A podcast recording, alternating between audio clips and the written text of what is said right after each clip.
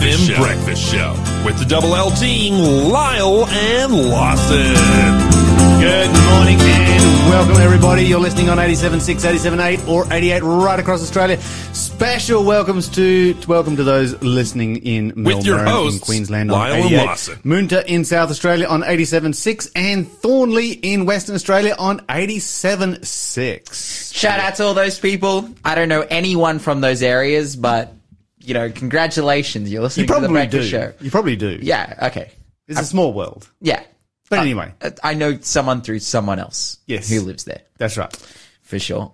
What are you grateful for Oh? I'm grateful for all kinds of things this morning. Uh-huh. I'm, I'm, I think I, I mentioned this briefly yesterday, but I'm going to mention it properly today. Mm-hmm. I'm grateful for roofs. Roofs Yes. that they cover houses. Yes. Yeah, especially right okay, now. so you've got, you've got, you know, the fourth time this year that some people are being evacuated from their homes because of flooding. That's Mm. never happened in Australia before. And all of these things are a sign of the times. But if you go to Bangladesh or India or places like that, you've got lots of people that don't have a roof.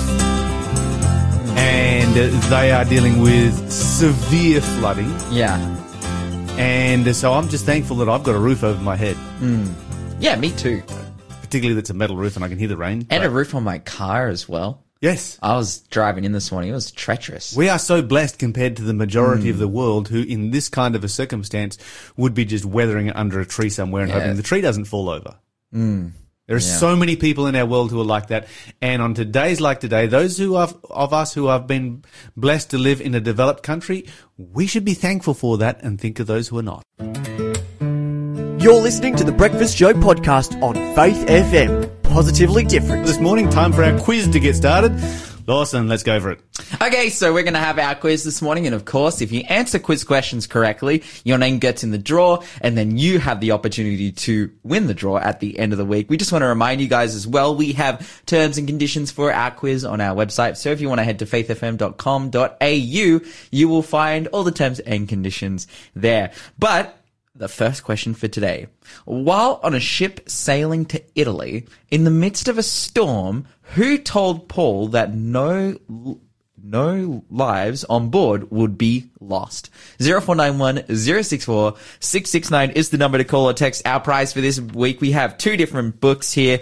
Cook 30.2, which is by Jeremy Dixon, a person who we love coming on the, the radio and talking to us about all things food. And this book is about how you can cook these amazing, healthy, awesome, tasty meals from scratch within 30 minutes. The other book that we have here, Nine Habits for Healthy Christians. So essentially taking the health principles of the Bible and applying them to our lives. Uh, and I've got some a list of recipes that actually comes from this book 30 cook 30.2 so if you want to make oh when i saw this like i literally mind blown like i was like are you serious right now I don't think we should let you do cookbooks anymore. if you want to cook spanish paella which oh, is like paella. Paella, yes. paella Paella. okay Well, that's what I call it anyway. yeah You yeah. live there, so. yeah yeah oh dude i could honestly say it's like probably one of my favorite things to eat in the whole wide world it's it's is so good. absolutely awesome. If you want to be able to make that from scratch in 30 minutes, which I'm like, how is that even possible?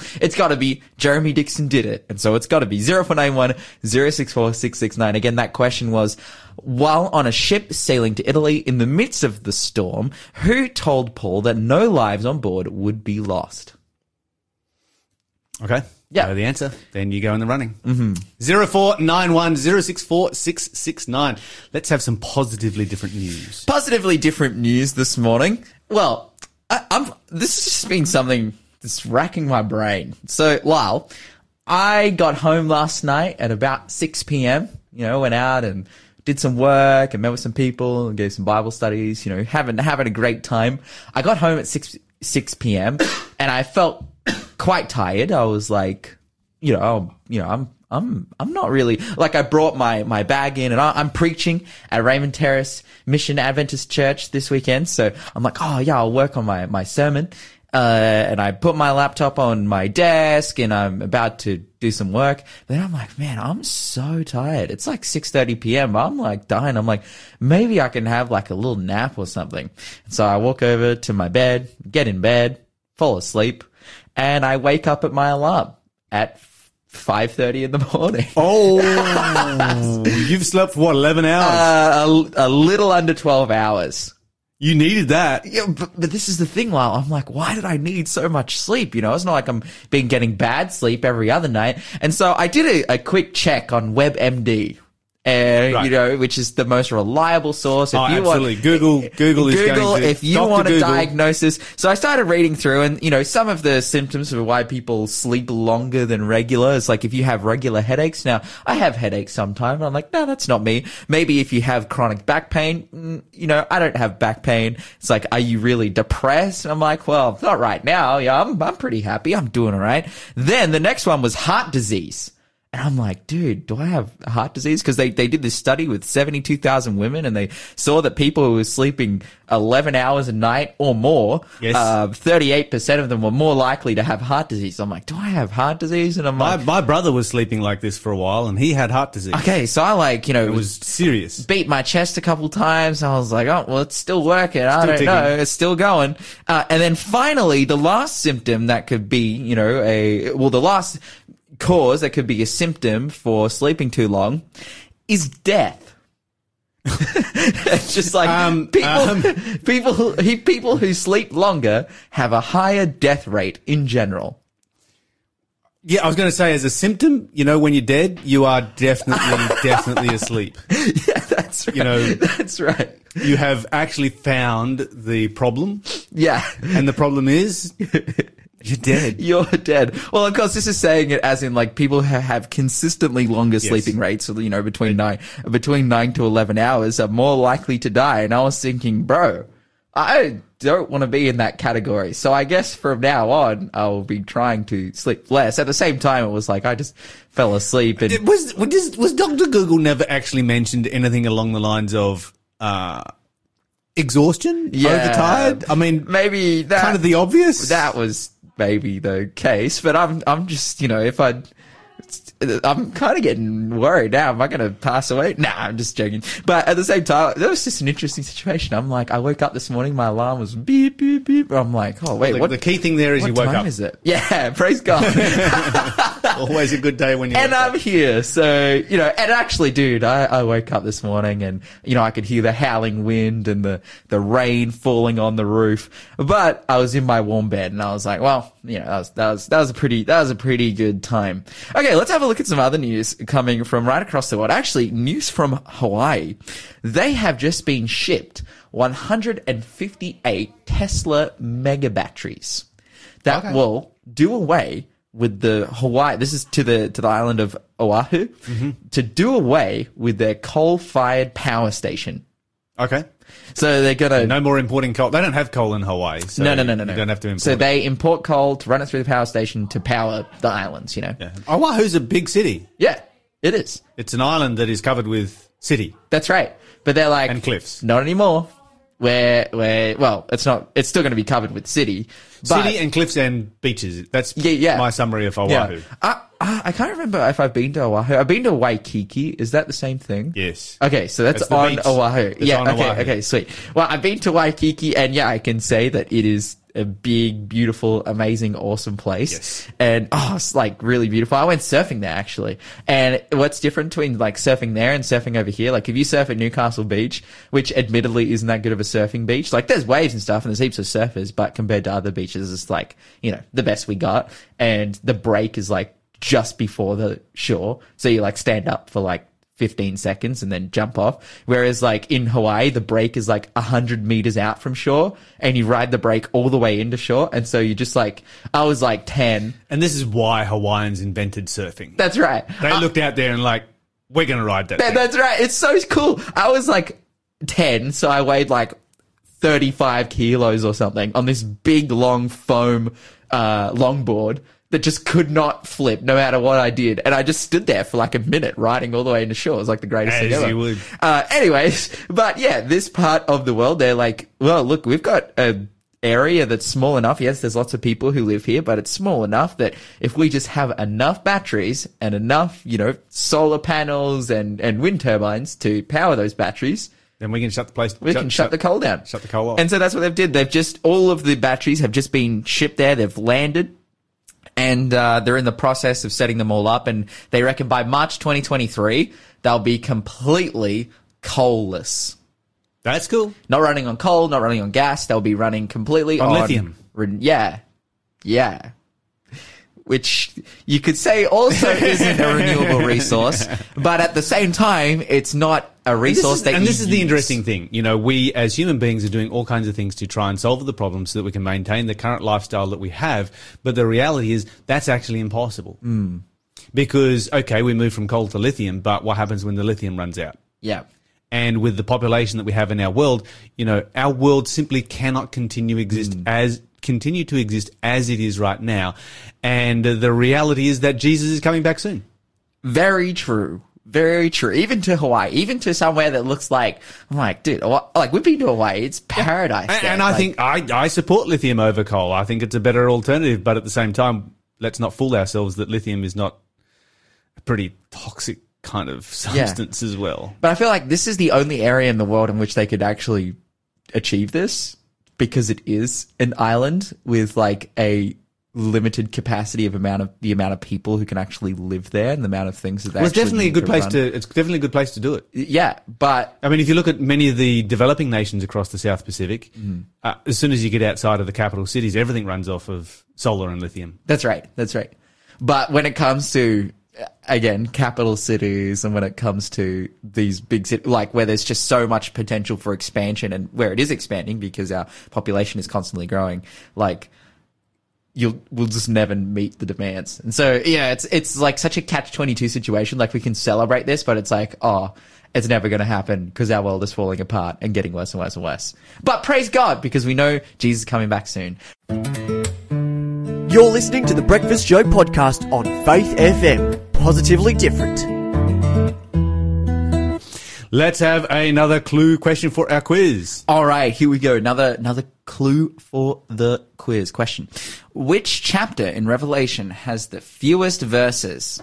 0491 064 669 is the number to call or text if you know the answer to that one. If you do, you can go into the draw to win Cook 30.2 by Jeremy Dixon. Amazing recipes that can be cooked from scratch within 30 minutes. And as well as that, Nine Habits for Healthy Christians, which is a book about how we can take biblical principles on health and apply them to our lives to, to live the lives that God has called us to live. All right, great stuff. Let's Mm-hmm. uh, give us a call. 0491064669 is the number. And again, that question was, which chapter in Revelation has the fewest verses?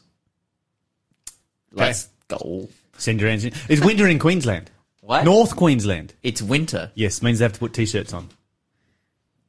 D- Oh, were they not doing that before? And and, and sandals. Isn't that like winter uh, up there requires t-shirts and sandals. Isn't that just like a, a dress code thing? Or that that is the dress code. Just no t-shirt, no sandals. wow. Okay, so typically that's uh, Queensland, uh, tropical North Queensland. However, what have we got? That uh, Townsville is going for, I think, a high of 15 today. Um, 13 in Mackay, 12 in Rockhampton, 11 in Gladstone, 14 in Brisbane. These are temperatures that That are is between. shocking. These are 8 to 12 below the average. Dude, we're gonna see we're we are gonna see like Queenslanders building igloos, bro. They're going to be freaking out. what on earth is going on? So yeah, Queenslanders, welcome to a little bit of what we get through winter. Um, I hope you enjoy it up there. But hey, once again, when you get uh, records that are tumbling like that, it kind of makes you wonder, you know, what's actually going on in our world. Hmm. Okay, so let's talk about digital persecution. So Open Doors is an organization that is a persecution watchdog. Hmm. It's a little bit like Voice of the Martyrs, but a little bit different as well. Hmm. And it has recently pointed out that the threat of digital persecu- persecution is rapidly spreading across the world, and governments and tech companies aren't taking notice or keeping up. Hmm. And we sort of think back, okay, well, that's just like, you know, jumping online and being trolled. No, that's not what we're talking about because that's not really persecution. That's people disagreeing with you and being trolled online. If you look at China, for example, Christians are being targeted via CCTV, data harvesting, spyware, and state monitoring of social media because they are trying to stamp out Christianity in all of its forms. And if they find out that you are a Christian, you are going to lose rights left, right, and center because you become a bad citizen. That's right. I think like when people talk about digital persecution, the thought could come into the mind like, oh, are you just talking about like cyberbullying? It's Yeah. like closes the screen, like get off the internet. Which right. is again like Don't use Facebook. Problem just- solved. just- that's right. But we're talking about like people using the internet to actually ruin people's lives. Yes, that's right. Yeah. And governments using it and, and so forth. Yeah. Okay, so China, as you probably would expect, is leading the world in this kind of technology. Mm-hmm. Um, but it's also exporting it all over the world. So there's a bunch of countries out there that are super interested in what China is doing. Actually, on this point, I was reading a story this morning about how a big group of in, uh, UK MPs, like Brit- British MPs, have gotten together and have are trying to pass a bill to ban the importing of Chinese surveillance technology because of this. Yes. So some some governments and countries are starting to wake up that this stuff exists. Uh, but basically, you know, when you get countries that are using this, is just operating by the Chinese playbook, which is to oppress religious minorities. Uh, the Chinese Communist Party have apps that prov- they provide to their citizens to report bad citizenship. Uh, with you know, so Christians are monitored. Their their location is always known. Their proximity is known. Everything about them is known. Uh, That's gnarly. in March, China passed published uh, draft legislation banning all religious communication online. It's crazy stuff. All forms of digital persecution are growing at a frightening pace and leaving potential enforcers behind in their wake. So that's Wow. kind of what's happening in our world. And you look at that and you, in the past, we kind of wondered, you know, how would Revelation 13 ever be fulfilled? Mm. Now, hard to see it. Yeah, it's like because I, I think like particularly if you talk about hundred years ago, it's like oh man, will everyone be living in the same place for them to it's enforce like, the how do you, how do you do that? Yeah, but now it's Really easy. It's easy. It's really, really easy.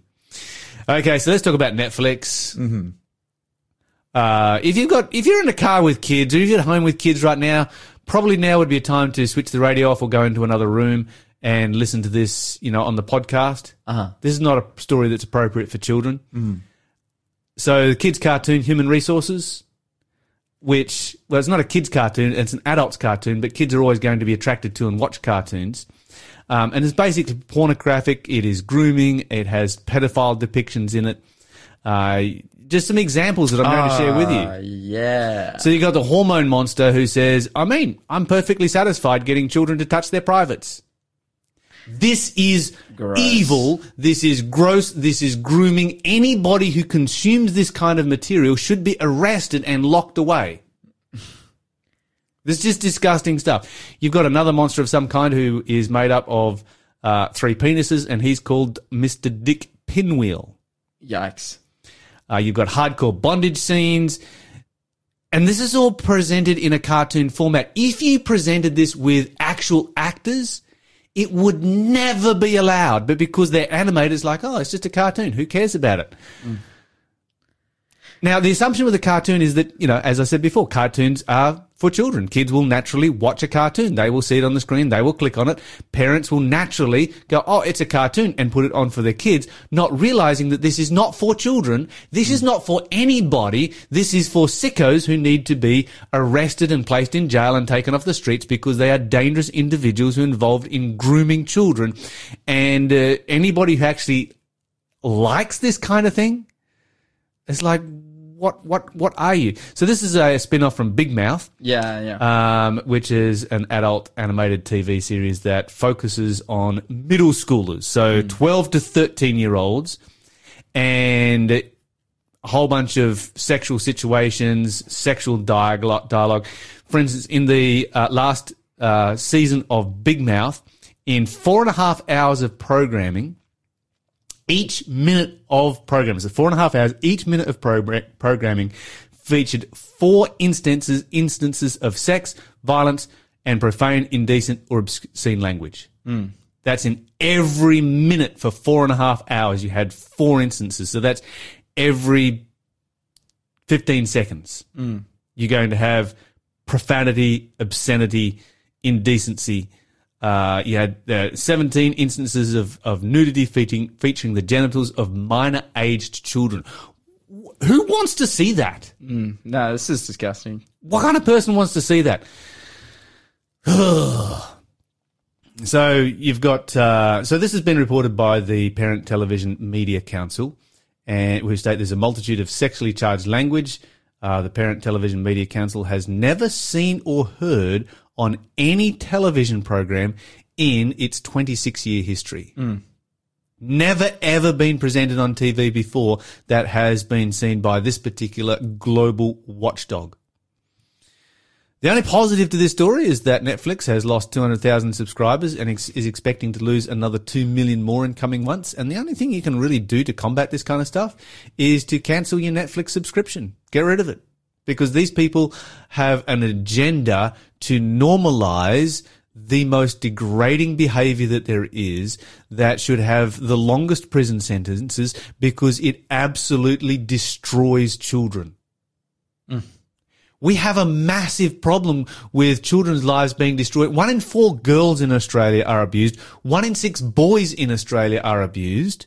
We need to be doing something to combat this problem. We don't need to be doing something to encourage this problem. But what you have is that people who are perpetrators of this are endeavoring to do all they can to normalize it so that they can legalize it because they've seen the changes that have been made elsewhere in relationship to, you know, LGBTQ plus. Uh, they've seen the changes that have been made elsewhere in relationship to trans ideology and they're like, well, we want in on this now. And if, if, and they, and they see how those changes are made, those changes are made through the media. Yeah. And so like, well, if we're going to get on in, in on this, then we need to copy what they did and we need to work through the media to corrupt the world. The Bible says that just before Jesus comes back, it will be as it was in the days of Sodom and Gomorrah. This should be our expectation mm. as Christians. You're listening to the Breakfast Show podcast on Faith FM. Positively different. Mm-hmm. Lawson, let's have another clue for a quiz. Which of the following appears first in the New Testament? Hebrews, First Peter, or Titus? I know the answer to this one. You know the answer? I was actually, my headspace was. no, you're not. You, you're thinking about the interview that we're about to do. Yeah, uh, because we're about to have an awesome interview. It's going to be amazing. But before we get into it, I just have to tell you guys, if you answer these questions correctly, you will put your name in the draw to win Cook 30.2 and Nine Habits for a Healthy Christian. You could win both of those books. And of course, the more answers that you get correct, the more draws, yeah, the more entries that you have into the draw. But again, that number was 0491 064 669. And that question was, which of the following appears first in the New Testament? Hebrews, First Peter, or Titus? Ah, okay. I do know the answer. All right.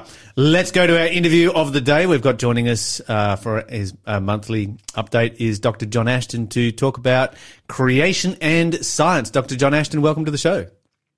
Yeah, hi Lyle. Good to be here. Now, what are we talking about this month?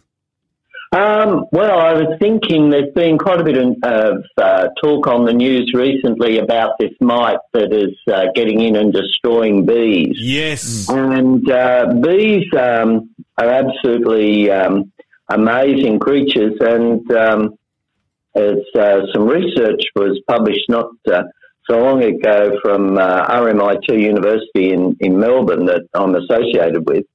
And um, this new study showed that bees can be taught to recognize colours as symbolic representations for addition and subtraction, and that they can use this information to solve arithmetic problems. Isn't that fascinating? That's absolutely. You have got to be, you are blowing my mind right now. I'll just continue reading the press release, and, and people can look it up. Uh, the professor doing the research is Adrian Dyer, and he said that um, numerical operations like addition and subtraction are complex because they require two levels of processing.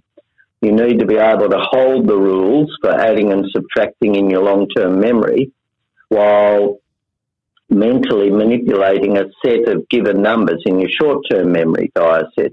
On top of this, bees, our bees also use their short term memories to solve arithmetic problems as they learn to recognize plus or minus as abstract concepts rather than being a, give a given visual aids. our findings suggest that advanced numerical cognition may be found much more widely in nature among non-human animals than previously suspected. So that was part of the of the press release, and I thought that's uh, pretty pretty pretty interesting um, stuff in terms of uh, uh, creation. Um, another article that I read uh, was that um, the honeybees get their mathematical um, abilities via genetic codes that are built into their uh, DNA. And another part of their uh, mathematical ability, um, I was reading, and this is, came out of another study, is that um, honeybees can navigate uh, according to a, a, built-in compass, and it turns out that the bees um, uh, sort of navigate according to fluctuations in the Earth's magnetic field that are only discernible to very sensitive magnetometers. And the article went on to say this explains why bees can build a new hive starting from different parts of the new area without any bee directing them. And they all link up together. Um, the bees build their cell walls with a slope of 13 degrees, always exactly 13 degrees, to make sure that the honey should not be running out before the tops are capped with wax stones.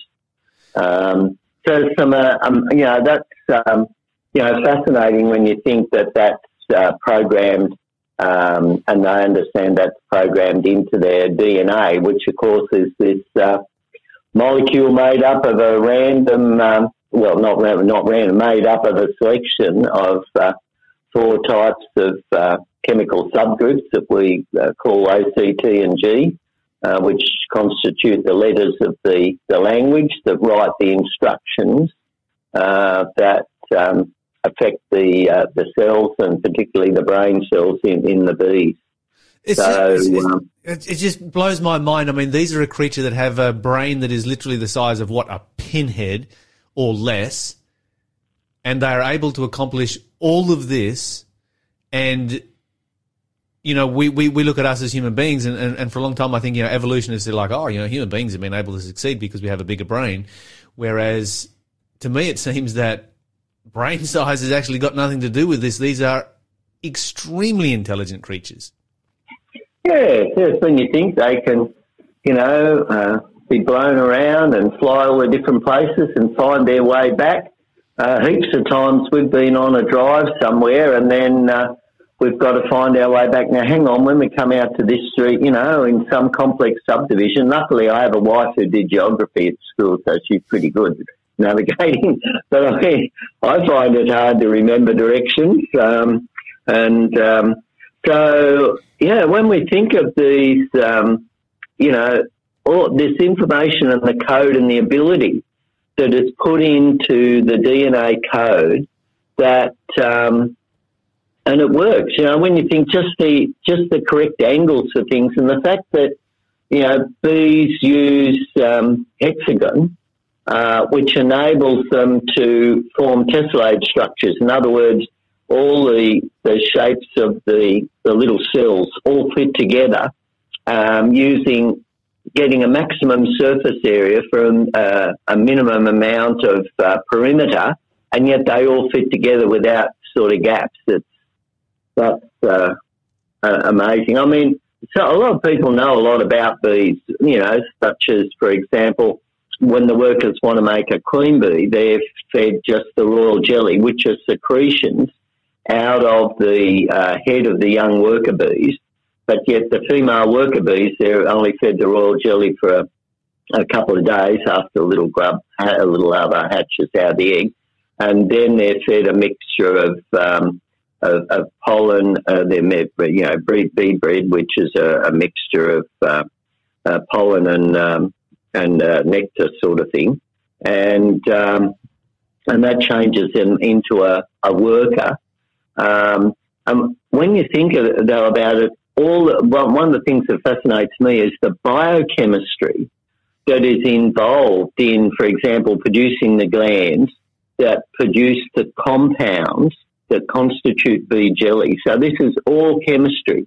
And this is extremely complex chemistry that take scientists working in a laboratory with test tubes and the best equipment um, to synthesize these chemicals. It's it's actually very difficult, and yet nature does this, and it all works. And these chemicals trigger again different reactions um, in the DNA in the uh, little bee larvae to either convert it into a queen um, that again has a quite a different body, um, produce a whole lot of eggs and so forth, uh, versus a worker bee, which is much smaller. And so there's a combination of chemistry and this code, the DNA code, that has triggered and set up all these uh, mechanisms and possible chemical reactions and chemicals within because all these parts, when those little eggs, are, that little egg hatches and it begins to reproduce, that little larvae is built according to the code that is in that DNA. And then as it matures, it goes through and matures then into uh, and uh, metamorphoses into a, a, queen bee from a little larva or into a, a worker bee. And the, the chemistry involved is just so complex. And for you know people to believe that evolutionary processes uh, develop this uh, that works so perfectly uh, you know, it's just incredible. And, uh, and what really frustrates me is that our young people are still taught evolution in school. Yeah. Um, there's so much evidence for creation, and, and bees, our little bees that we see and that we take so much for granted that are responsible for, you know, pollinating the, the plants. I mean, one of the big issues for evolution is that flowering plants and that are pollinated by insects have the insects and the flowers have to evolve at the same time. Well, that yeah, was going to be my next question. You know, which came first, the, uh, the, the plants or the bees? Because, uh, you know, when a few years ago, when it looked like you know a lot of the bees around the world could possibly be wiped out, they were saying, okay, we're going to lose all of these different crops and we're going to lose all of these different foods because we don't have the bees to pollinate.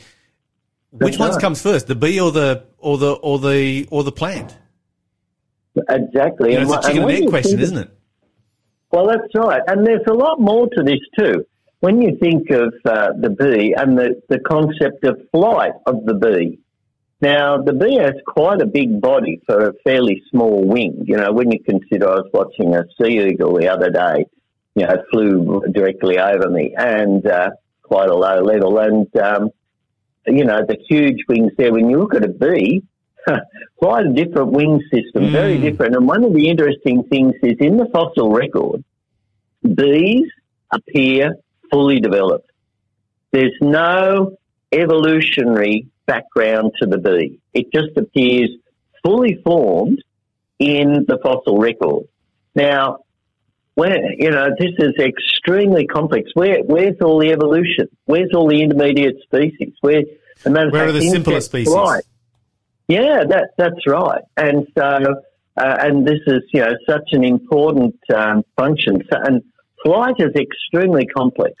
You know, the muscles involved, the shape of the wings, all these sort of things, and they work. You know, where are all the failures? Where are all the attempts? You know, um, you know, they focus on some of these bigger creatures, you know, predators and, and these sort of things. But when we look at insects, all the different insects appear in the fossil record fully formed, fully developed, fully functional. And this all is one of the, insects. But one of the things that sort of really, you know, when we talk about this, really just boggles my mind is that, okay, we know a lot about bees because they are so vital to the survival of our world and to, you know, the crops that we, you know, the food that we eat every day. There'd be so much food that would simply vanish if bees vanished. So we know a lot about bees. We put a lot of effort into bees. How many insects are there out there that have similar qualities, that have similar levels of complexity and intelligence to a bee that we've just simply never studied or may not have even been described or discovered to this point? Well, that's right. There'd be hundreds of thousands of different types of, of insects.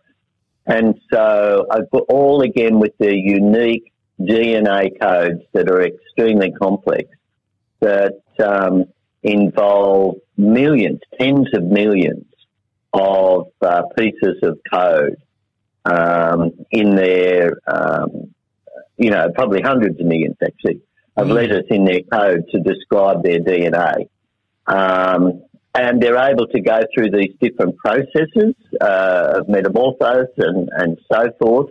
You know, just the tip, you know, the classic butterfly example where you have your little grub goes in, weaves this little cocoon, his body totally dissolves and then reforms, reconstructs with uh, a reproductive system, with wings, um, and, and, and so forth, a different type of digestive system, different mouth parts, all this sort of thing. It all has to be pre-encoded for them to be constructed. Those cells are constructed and arranged in the body as that little caterpillar is, you know, dissolves and essentially reforms according to instructions in the DNA that work perfectly. And, um, of course, for that to work, you, you've just got a code. You've just got the language and um, you know you can have uh, you know notes in front of you, like you know I've got a, a printout in front of me of the uh, this uh, this press release from RMIT University in Melbourne, um, but it's useless to somebody that uh, say grew up in um, uh, in the Ukraine unless they could read English.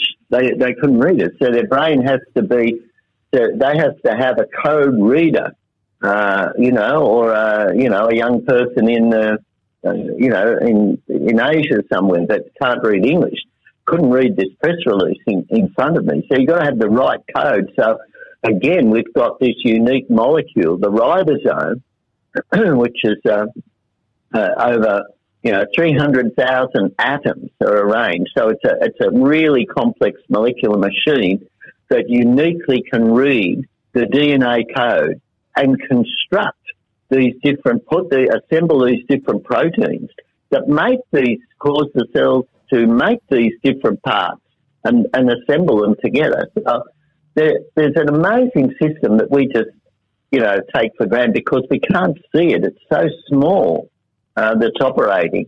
And yet all this works like clockwork. And that we have people saying, no, there's no designer. Mm, no, mm, all mm. this arose by random chance. And it just frustrates me so much. And so it's really great to have the opportunity you know, to talk about this on air. And I, I just hope that, um, you know, people listening will, you know, tell their, their friends to look into this sort of thing. You know, the evidence for creation is overwhelming. And if there's a creation, there's a creator, then you know, there's a God. There is a being that is superior to us. You know, man is not master.